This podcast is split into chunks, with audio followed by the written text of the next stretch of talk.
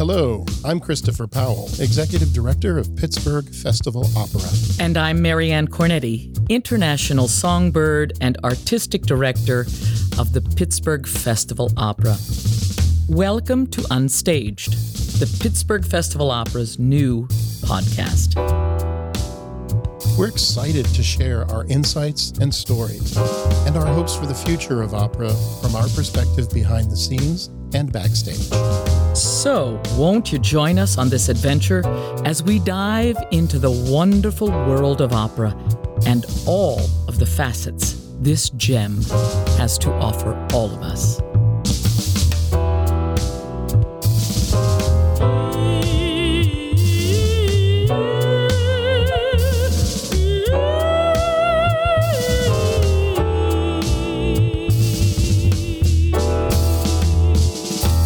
Chris, what a fun show we have in store for our listeners today. I can't think of a better way to debut our podcast than with some of the really special people that are sitting here with us today our staff. We have our artistic administrator, Lindsay Lehman, our director of our Young Artists Program, Rob Frankenberry. Our director of photography, Ian Crammond.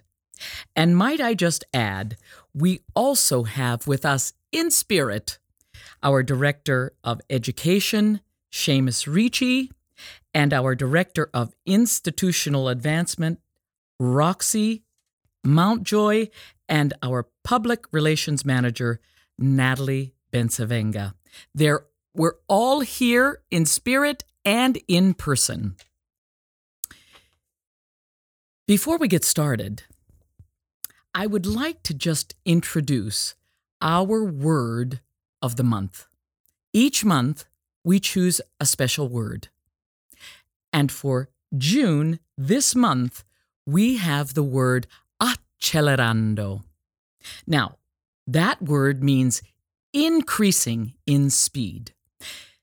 The reason I chose the word accelerando is we here at Pittsburgh Festival Opera are in this huge, exciting, daily increasing speed, accelerandoing, if you will, to the lead up of our opening of our season. We are finally getting to that point with our Young Artist Program, which starts in June, June 21st, to be specific. I have waited for this moment since December 2019. Unfortunately, we kind of had run into a little hurdle called a pandemic, but we're finally at the moment where we're able to be in person. Every day we're gaining momentum. Every day seems to go faster and faster and faster. It's like this huge accelerando towards the opening of a long awaited season. It really does feel like opening night. What do you think? Rob? I mean, it's always a roller coaster, and we're on that. We're, we're going up the hill and just about to tip over the edge. It's the best part. But we, we as performers and being in the world of opera and entertainment, we are always on the edge, aren't we? We are always on a deadline. It's always an exciting time. You know, when I think back on this last year, it seems as though it's gone by very quickly. How did we survive? But I think more importantly is how did we survive and thrive at the same time? For me, it has really been perseverance and the incredible creativity of the people who are sitting in front of us, our wonderful staff. We have seen some of the most creative work at a time of the most stress. Um, who knew what was going to happen? Um, from that one day, March 13th, 2020. We were having a staff meeting, from what I recall, um, just all of us sitting around the table, and we kept on hearing about this virus. That the last thing we heard about it was that somebody in Seattle had it, and then suddenly it's it's here. It's in the area, and then everything shut down that day. And we decided that day to um, let's close the office for a couple weeks. Let's see how this uh, um, how this goes. And the word pandemic really wasn't in our vocabulary at that point. And then how the world changed so quickly. Who would have ever believed it would have taken more than a year to get back in person? I can remember that day so vividly. And I said, "Oh no, we'll be back in a you know, a couple of months or, you know, maybe at the latest by July. And to think that it has taken this long, it's a it's a moment that I'll never forget. Lindsay, I know you you had conversations with Roxy, is that correct? Yeah, on the way out to the car, we were like, "Oh, this isn't a big deal. We'll just work at each other's places once in a while." And uh, then by that evening, the city of Pittsburgh had shut down, and we're like, oh, this is serious. It's a real thing now. Rob, what do you remember? I mean, I remember that I was in Texas, zooming That's in. correct. Uh, I was already sort of uh, zooming in or, or calling in to meetings. Um, and, you know, I mean, I think it's also because we work in a business that is oriented around the intensity, the rise and fall of production. Um, so that six weeks feels like a year because you often cram what uh, a year's worth of work into into a few months even. And so the concept of of extending it to a full year was something that I just couldn't even really grasp. It was always well I have so much to do right here in front of me that I guess I'll figure out how to do this and worry about the thing that comes next. And here we are. We've figured out a whole lot of next things in the meantime. Absolutely. Ian, you weren't quite on board with us at that time. Is that correct? That's right. Yeah. I mean, I was uh, signed on to come back in the summer as the box office manager, but wasn't actually around in the, the company at that time. And why did you come on? Well, as as the necessity uh, kind of drove the company to you know moving everything into uh, a virtual setting and, and creating videos for everything. I was uh, I was brought on to start editing videos, and we we started with uh, the famous Cornetti's candid Corona conversations, uh, which was uh, you know back then we were just kind of shooting everything on your phone, um, and you know we've we've grown since then, but in a the position kind of evolved as the company's uh, digital capacity evolved, I guess. Absolutely. And I remember also the day that we decided to do the Cornetti's Candid Corona conversation. Who can say that really fast here? Ready? Cornetti's Candid Corona conversation. Chris. No way. Cornetti's Candid Corona conversation. Oh, we're He's good. wise All at one time. Cornetti's Candid Corona conversation. I love it. Don't the lips, the teeth, the tip of the tongue. But I, being the personality that I am, when it shut down and they said we weren't allowed to go out of our house or homes, I started to get like choked feeling. I'm not that kind of personality. And so I thought, I'll just make my car my office. And I was sitting at Starbucks and I said, Oh my goodness, I'm going to do this. And that started with the, the very, very uh, novice filming on my part, uh, and it grew into those those funny uh, conversations. But those funny conversations that you edited, Ian, were really entertainment for people in that really difficult time, weren't they? Yeah. They really were a lot of fun. I think we went from the tadpole stage to the uh, the fully developed um, being very quickly. We did. Man, if we were a fully developed being then, like imagine what we are now. We are like a, we are an Avenger apparently. right. Like We went through We're the like- we're like Thor, era very yeah. quickly. we are now at And I think really two of the the people that were really I don't want to say affected, that's probably the wrong word, were Rob and Ian. Because when we decided that we were going to do something that we were not going to go under a rock, that we were going to try to get out there with our young artist program when we saw that this was taking on a you know a, a, a bigger problem rob walk us through that a little bit what happened Well, uh, you know, I mean, I think what happens is that I, I had to rethink uh, the sort of the, what's the timeline that everything needs because, of course, there there are lots of things that one can do with technology, and most of the programs have a very very steep learning curve.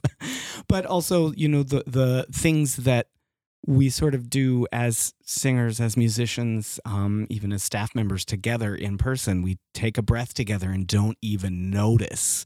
But when there's no human there in front of you to take a breath with you you know i have to think about okay so how can i how can i make it possible for the singer to feel like they know what to do next and not feel quite so um alone um, you know, so that took a lot of thinking and probably ramped up my neediness to like 10.5. You can ask Lindsay. I see her making a, a knowing eye roll over there, and it's well deserved. you know, and then also turning to Ian and be like, I know that I, you know what you're doing, and I don't know what I'm doing. So just tell me when I'm wrong. You know, uh, but it was nice for me because it sort of created a whole new set of challenges and forced me to just say, okay, this is what we're doing. And I like it when that happens. When we got into the oh wow uh our our young artist program channel surfing surfing uh series we had to make make it work. So what did we do? We sent out with the absolutely brains of lindsay here looking into our uh, getting uh, lenses and sending to each young artist. The biggest thing that we've seen, I think, in all of these iterations of online uh, work is that a lot of people have different cameras and different access. And the accessibility to high quality 4K cameras is uh, not something easily to come by. So uh, we rented, what were they? The Osmo, the Osmo cameras that we sent to everyone across the United States. They had it for 48 hours at most to completely film an entire scene or two. Uh, so everybody had the same exact camera, the same exact equipment that we could make it look unified and beautiful because it was 4K. and then rob you had to Well, Mark Trovka and I had to break down each of the scenes and sort of think about them. You know, as a coach, as a as an accompanist, you're already thinking about how do I communicate with the singer and where are the likely trouble spots? Where where do I need to know they will stop and take a breath and there's a fermata, you know, a hold put in that isn't necessarily in the score. And then we had to kind of deconstruct that and figure out how can I play something and where do we need to, to say do this take and then sing through measure uh, 342 and then sing the next four beats on your own tempo and then stop and go to the next track and hit play again and there will be four clicks that lead you in and then you start up again you know? And then at the end edit them together so that it as if they're singing in the same room even though nobody ever was in person with another person none of those singers got to sing together um, And I mean, I think that was the biggest difference between PFO and a lot of the other online work is that we kind of just accepted, you know, we can't do live singing together. The quality of the audio isn't going to be great. But if we do it this way, we love live singing, we miss it on the stage, but we can do it this way and it's going to be excellent audio. And that I think put us on a completely different path than a lot of the other online work out there. Absolutely. And from the oh wow, or I should say the Cornetti's Candid Corona Conversations, to now, Ian, this entire scope of your filming has been an, this humongous arc of what we've done in a year. Tell us a little bit about, about your body of work, what you have done in the past year. Sure. Well, every project we do, we kind of just keep growing in quality of the equipment that we're using. and you know all parameters of the filming really and so we've gone from people just taking videos on their phone or getting their family members to film them uh, to a point where we're using professional sound engineers um, we're starting to rent you know higher quality equipment everything every single time we just keep raising the bar. And people are seeing that and they're starting to see that um, you know this this company which is small company is, now able to produce these just amazing works and be there for singers in a time when uh, the industry has come so close to just shutting down. Well and i think you know uh, when we think of a pandemic and how we did have to really reposition and and be very creative. In all of that really difficult time, there was a silver lining. And the silver lining for our company was the virtual aspect and how we have run with it.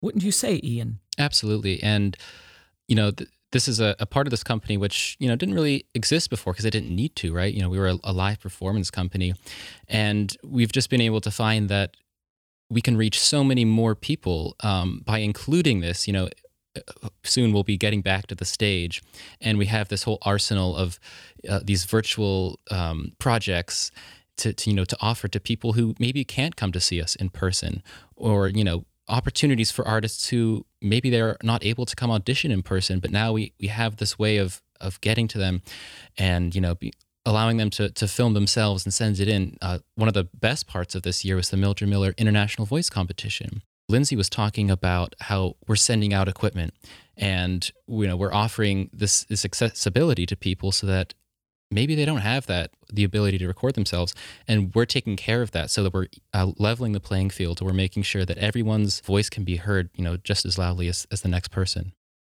and i have to say that was such a success. That's your baby. Yes. Lindsay, right? Yes. The competition's been my baby since 2018. Yeah. Tell us a little bit of the differences between of obviously in person and what you had to hone in all of your skills of your organizational skills, all of those skills, how you made that such a success. Um, it's all kind of just puppeteering and getting people where I need She's them to modest. be. Puppeteering, your favorite. Love puppeteering. um, but it's it's all of these moving pieces that has to come into an end game together. Um, we have deadlines. We have certain cameras that are due certain places. Um, but it's just a matter of seeing all the pieces on uh, the chessboard and moving them to my will and getting other people to move them to my will. I would I would like to just continue with that, Lindsay, because Chris, do you remember in the Young Artist Program the organization that it took for a five week program, five weeks online, the organization that it took. And Lindsay, you had a, a huge hand in that. And I'll never forget, we had three voice teachers, coachings, uh, uh, master classes going on, uh, professional development uh, sessions going on, all kinds of things going on. And we did it virtually. And so, how did you do that? You just have to figure it out, you know? Like millennials. You No, just the, the correct answer is magic. That's it.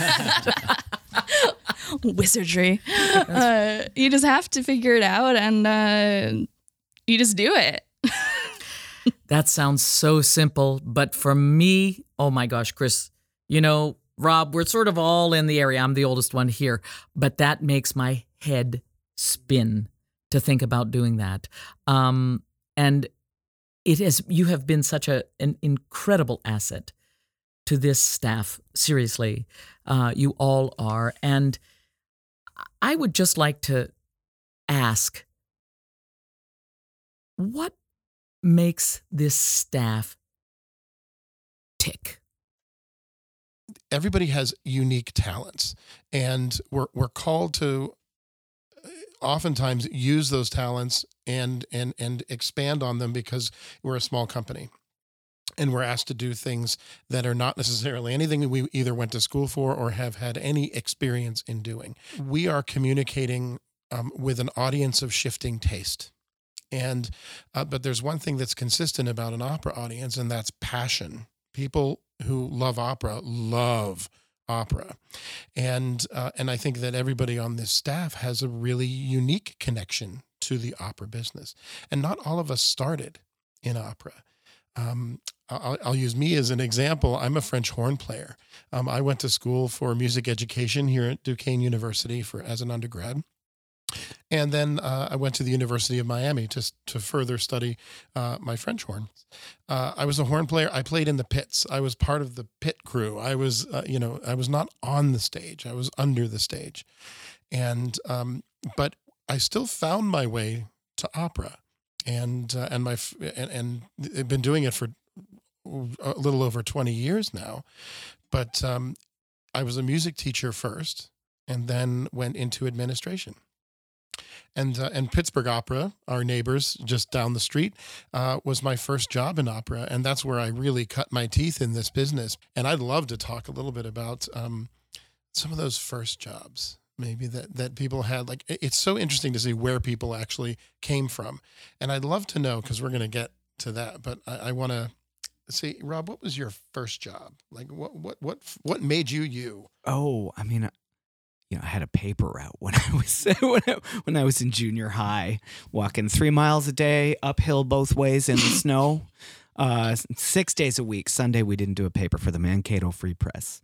Uh, you know, so I think there's a certain there's a certain thing that you learn when you're doing things like that, which is the paper is in my hands, and if I don't deliver it, the news won't get out and I'll get angry phone calls. so you know, there's there's a certain amount of, but I think it's interesting. I, I, mean, you could argue that my first job was being the pastor's kid in my dad's church, which meant um, learning how to speak to people. Learning how to um, communicate, learning how to provide a service. I mean, I remember when I was four years old, being handed a microphone and and you know reading Bible verses uh, at the Good Samaritan home um, for people who may or may not have been conscious that I was there, but it appeared to have a meaning. And so I, I think that's why it's so natural for me to just kind of go with the flow of what we're doing. And as long as there's communication and ministering, as long as there's serving people there, that's just what I do. That's wonderful, Rob. And Marianne, what was your what was the job that really formed you? Well, believe it or not, when I was 16, which was my very first job, I picked mushrooms in the Butler County Mushroom Farm down in the limestone mine. My dad ran the company, and um, my brothers and I we worked there. When in the summertime, when we were 16, we did that until we went off to college. And I extended mine a little bit because I went off to Manhattan School of Music and lasted just the first semester, and that was the end of that and I then worked from January to September. But it, if you can imagine that kind of, um, it's a it's a labor job. It truly is. Dark. You have a hard hat on, a lamp. You get in a, a crew of eight to ten people. You go down deep into these original limestone mines where mushrooms grow in cold first, and then they they get as they grow, they have to make the, what they call the rooms warmer and warmer, and they grow and grow and grow. And um, at that point, I had started to sing. Uh, I started to start uh, taking voice lessons at 14, and people started to hear that I was a singer, that I sang. Um, and so they would ask me, Marianne, sing something for us. I said, No, no, please don't ask me to do that. My dad's the boss. He'll get so mad. He looks at my average every day. And if we didn't make bonus, he, he says, You got to pick faster and make more money. And they said, No, no, no, no, don't worry. You know what? My dad drove around in a golf cart because he that was the, the fastest way he could he could get around. So um, they said they would set two or three people on each entrance somebody would pick for me so my average would stay up. They would turn around the or turn over this big aluminum uh, what they call, excuse the expression, but that's what it's called a crap can. and I would stand on that crap can. There's no business like show business like no business I know. And I would sing at the top of my lungs in that mine, and they would be laughing their heads off. And all of a sudden, somebody would say, oh, There's a light. Get down, get down. Okay, okay. And I would scooch back into my row and start picking mushrooms. But you know, they gave me the impetus to stand there and sing in front of them. And it really was endearing. Now I see those people and I say, Can you believe that you made me do that? And they said, Marianne, it was your first stage. and to that we say, No shit talking.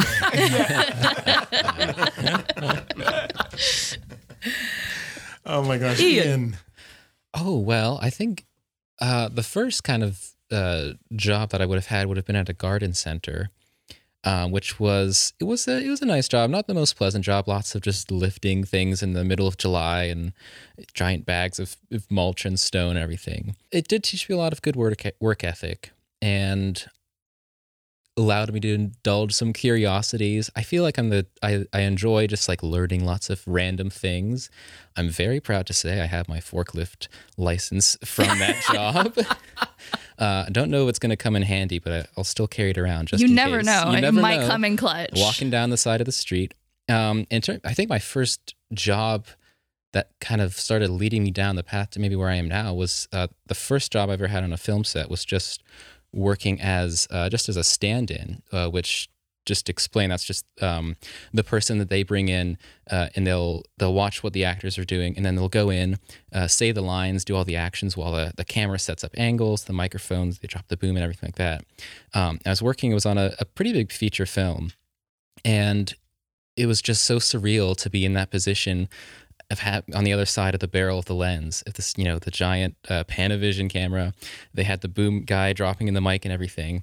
And I never thought that I wanted to be an actor, but I think it it it was so important for me just to like to learn what it's like for the people in that position, um, especially now when we're transitioning for a point where lots of stage actors or performers or singers are now having to be in front of a camera, and they may have been doing this for decades, but you put them in front of the camera, it's a whole new experience, and just to, to learn what it's like to be in that position, I think has has always been so valuable to me. Um, now that I'm on the other side of the camera. Explain a little bit, Ian. We were so lucky to have you um, in 2019 as our box office manager while you were still in school at the University of Pittsburgh. Mhm. But um, your your your major at the University of Pittsburgh is is like a godsend to what we're doing now. Just explain a little bit about that and how lucky we were, all the, how the stars aligned. Sure. Well, I, so I majored in, in film and writing, um, and somehow I ended up at an opera company. One of my roommates uh, was a former intern of Chris uh, from back at Glimmerglass, and uh, just mentioned, you know, hey, Pittsburgh Festival Opera is looking for a box office manager this summer. I was like, whoa, well, that's that's an interesting thing. I'd love to. I mean, I, I've always been involved in music, and I thought it'd be great just to be. I'd love to be in that setting. Uh, I thought it would just be a job that I would have for a little bit and move on. But then all this happened, and, and this opportunity came where I'm able to now combine uh, the love of music that I have and love for singing with what I actually want to be doing with my life, which is working in, in film and recording. Hey, Lindsay, what? I know you have a, a very interesting history, and uh, take us back. I started, I mean, I've been performing since I was eight because I think my parents realized I was too dramatic. Uh, so they were like, please go sing something elsewhere. Um, but I went into opera randomly after uh, there was a recent question that I filled out that was like, why did you decide to go into opera? Uh, because of a psychic in Evanston, Illinois. Uh, I was Okay. okay, that's cool. What is going on there? uh, in m- between my junior and senior year of high school, I went to Northwestern's uh, High School Music Institute, Nishmi. So I was a cherub, which is what they were called. It, I don't think it exists anymore, which is really sad. Um, and I was waffling between going to college for opera or musical theater. So a bunch of us were bored in Evanston, Illinois, and we went to a psychic. And that was one of the questions I asked her. And she said that I would find more fulfillment in opera. so I decided to do college auditions for opera. So, have you found more fulfillment in opera? Sure. Absolutely. Uh, yes, I have found so much more fulfillment in opera because I still get to love musical theater without like having to be in my brain about it. It's still something I can love purely instead of sitting there and uh, dissecting it all at once like I do with opera. I mean, when you think about the array and the vastness of the talent here, we are small, but we are mighty. And that's what makes this company, uh, we're propelled forward all the time. And that's why I feel this, this accelerando with all of us. We're getting there. We're getting there. I just want to, I just want to go back to what makes this company tick. Rob. Well, I mean, I think that you've sort of touched on it, right? There's this thing of understanding two things. One is uh, serving the art form, which is, you know, that's sort of very high minded, but also understanding that we're asking singers to be vulnerable and that vulnerability extends into a whole lot of our lives when we're in singer mode and so because we all have that understanding and and are willing to help with that, we are driven to make it safe, make it okay to be vulnerable. And so that leads us to looking at a year of no program, looking at a year of no singing. No is not an answer. There is a way, and there's a way to do it safely and within the guidelines. And so we did. We have. Lindsay, what makes the staff tick? I, I mean, it's just awesome that we all are such an incredible team. I know that if I drop something, uh, you know, Rob or Ian will be there to pick them, pick it up. And Ian used to always find my keys in summer 2019. I could always depend on Ian for where my keys were. I would leave them random places. He would bring them to me. Here you go. Uh, and it's a comfort knowing that we all work so seamlessly together. We all know what's going on, and like we're, it's very hard to find a, a staff like that, and it's it's great to be on a team that works so effort, effortlessly together.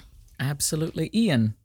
Yeah, you know, I've been thinking, and the best way I can sort of get to it is that when someone asks me what I do, I can't just give them my job title. And I it's the same thing for every single person who works here because it's not like we're it's not an impersonal large organization where you have a title and that's exactly what you do. Every single person here does multiple jobs and is amazing at all of these different jobs, right? And the fact that, you know, we're also willing to to contribute all these different talents that everyone here has. And that's what makes it you know it's not just a nine to five. It's a calling of, of this is you know what we believe in and this is what we want to produce. Natalie what do you think makes this staff tick? Mm. You know what I've really noticed getting to work with a lot of you, both on a collective level and individually and in different smaller groups, is you both, all of you have such a respect for each other and a real understanding that there's a bigger collective vision.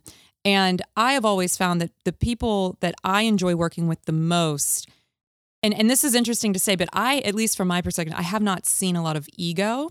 And I know that's a fun thing to say when you're talking about like the arts and, you know, the stars on the stage and all of that. But I really haven't seen a lot of ego. And I always find the, the people that I work the best with and the people that work best with each other are those that they're not interested in being right or being first or being the one that gets to talk the most. Or what they're interested in is producing the best thing, the best product, the best production, whatever it is. And so I'm very mindful when I get to see that, that I really respond to that. And I see that so much in the Pittsburgh Festival Opera that there's a lot of um, driven as a collective to create what is the best and not about me, but about we. And I think that's an important thing. Yeah, absolutely. Mm-hmm. Um, I see the same thing. Absolutely. I think we can all say that. I have to say, you touched on it a little bit, Lindsay.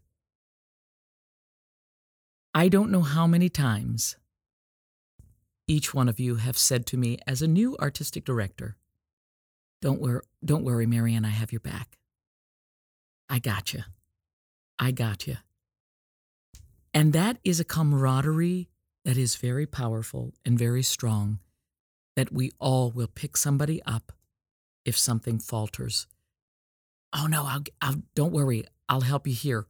Or uh, if you challenge somebody, I it is a rarity in this staff that we say no. And if we do say, oh wait, wait, wait, wait, oh, but then we talk it through. That is the wonderful thing about this staff. The communication between all of us is really wonderful. And that only makes us strong as a unit, you know? Um, I, I have another uh, question about this company as as it has taken on a new path from the days that you've been here, Lindsay uh, and Rob. My goodness sakes, you've been here for a long time. Um, that what would be your dreams for this company now? I mean, not just to survive, right? right because I mean, survive survival is the thing that we've been doing, right? So, uh, and and in fact, not as we've said so many times, not just surviving, but thriving. I think um, to stay true to being a part of the community that it's in, um, to support developing singers not just by putting them in in a student show but by putting them alongside seasoned professionals so that that because that's how we learn our craft is actually school is great. And it gets us in the door to realize that we don't know what we're doing and we learn it by covering that singer by following that person around the stage um, and really learning what the, how the world goes. Um, so I think my dream would be that it just continues to breathe life into the art form of singing through each generation by erasing the barriers between the generations. Chris. Building on what uh, Rob said about um, being in the community is um, is actually having a home in our community, like a real like bricks bricks and mortar. Let's let's be realistic here, but um, we've been really good at being nomadic. You know, over the years, over many years, in some really beautiful locations and interesting locations. But there, there, there comes a time in my in my dream, and it was my dream from the very beginning when I got here in in uh, early 2019, to actually have our own home but not just a you know like, like a, a building somewhere stuck in you know in the city but here in you know in the east end of pittsburgh. You know we have uh, we have a history here of performance here of uh, of administration here of being involved in this community. I'd love to see a place where we create the future of opera through what Rob was mm-hmm. saying, through you know breaking down those barriers between generations, but also breaking down the barriers of what the community feels about opera, and how do you make a really interesting space that is really welcoming, but also high tech, that people can experience opera in different ways in your one facility, but people know that this is where you're going to experience Pittsburgh Festival Opera uniquely amongst any other company in the in, in the whole United States. Lindsay, my dream for the company uh, is to continue the work to be a leading uh, to be a company that leads in diversity on the stage and behind the stage. Um, that we see all types of bodies, all all skin tones, all races, all ethnicities in leading roles at, uh, at the podium, uh, at the stage manager mic, you know, that we continue the work to to be at the forefront of that because uh, I especially seen the when we did Cendrillon, we had a beautiful uh, beautiful Cinderella that's not the the blonde that is shown and seeing a little girl watch it and seeing that she looked just like her just it it really was a picturesque moment showing just how important representation is uh, that a little girl can watch an opera of Cinderella and see not her and see herself in it is was a really uh, meaningful moment to me. Like you hear it talked about all the time, but to really see that in that kid was just like a real thing. So you know, I really hope that that's the that's my dream for Pittsburgh Festival Opera that we get that we work. You know, the work is never done, right? Uh, in uh, equity, diversity, and inclusion, but we continue to do the work to be at the forefront of that. Natalie, you being relatively new uh, with Pittsburgh Festival Opera, you sort of come on here with a clean slate. So now that you're uh, one of the staff, what is your dream for this company? Well, first of all, I just have to say what an honor and a privilege it's been to work with everybody, even in the short amount of time that I have, because I love people with passion and excitement and enthusiasm for the things that they do. And I've not seen that so viscerally as I've seen, even working with everybody via Zoom, you know, over the last several months. It's amazing just to feel the joy that's in the work. And so for me, it doesn't feel like we're working at all, although you guys might be different from that. but I don't feel like we're working. I feel like we're playing. And I always say, like, my favorite jobs are the ones where I feel like I'm just playing. And so for me, the dream for the Pittsburgh Festival Opera is that other people recognize the play, the joy, the effort, the excitement, the enthusiasm that we're able to amplify the incredible work being done here because I I work with a lot of different organizations. I love so many of the arts organizations in the community.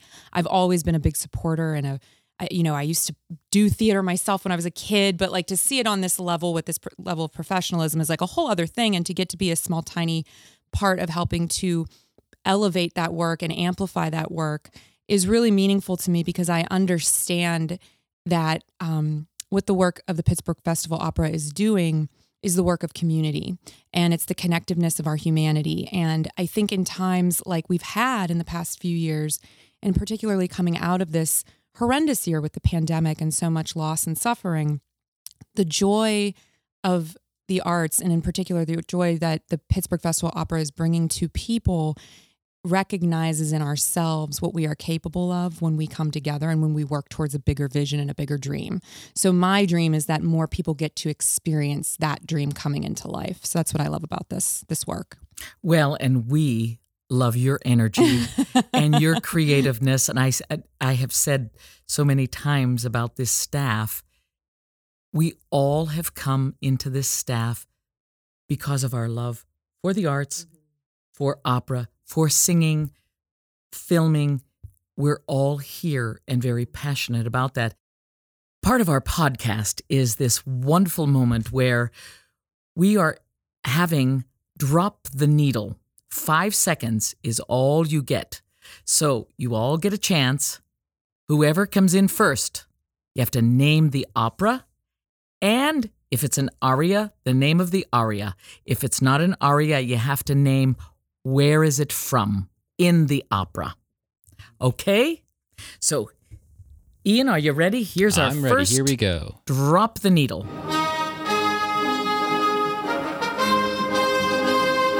Rob. Oh, I'll let Chris go. Actually, no, no, your hand raised first. Okay. I, I, can sorry, it. it. was a habit. Uh, I, I, I believe that um, that is the triumphal march from Aida. You win. what do we win? Me. Yeah. also, is there drinks? The respect. respect. That's respect. I get no respect. Cocktails. R E S P E C T. I like cocktails. Oh yeah. Ah, okay. Cocktails is a good one. Yeah. Okay. Okay. okay. Whoever gets whoever gets the most points gets a cocktail from me. All okay. right. Here we go. Round Here's two. Here's the second one.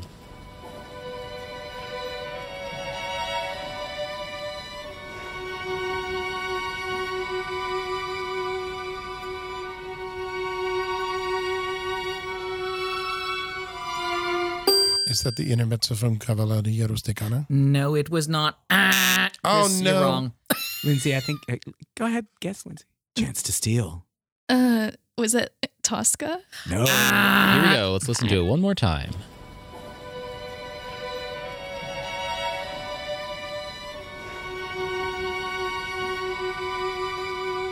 Oh, it's her, Violetta, choking to death in Traviata. This is not fair. Rob is Not gonna win. really. What? No, or- Quite. no. Bohème. No, no. Well, I, Who else is? right opera, just wrong spot. Wait, which? Not Traviata, Yeah, it is Traviata. But where? but uh, Act Three, Act Four, Act Twelve. I'm so kidding. Now, uh, It is the prelude. Prelude. oh. So You know d- I suppose depending on who's staging. anyway, we She can't could- use it could any be a of this flashback material. opera. Yeah, but he didn't get it anyway. Ah.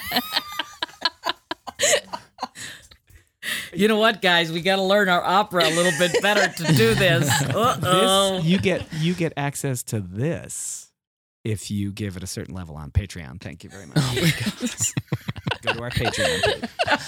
Okay. Next Here we one. go. Next what round.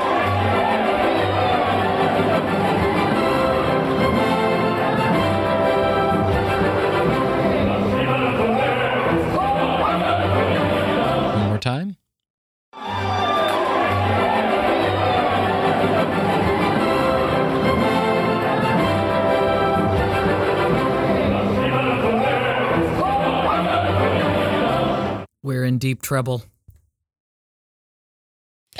Ah. What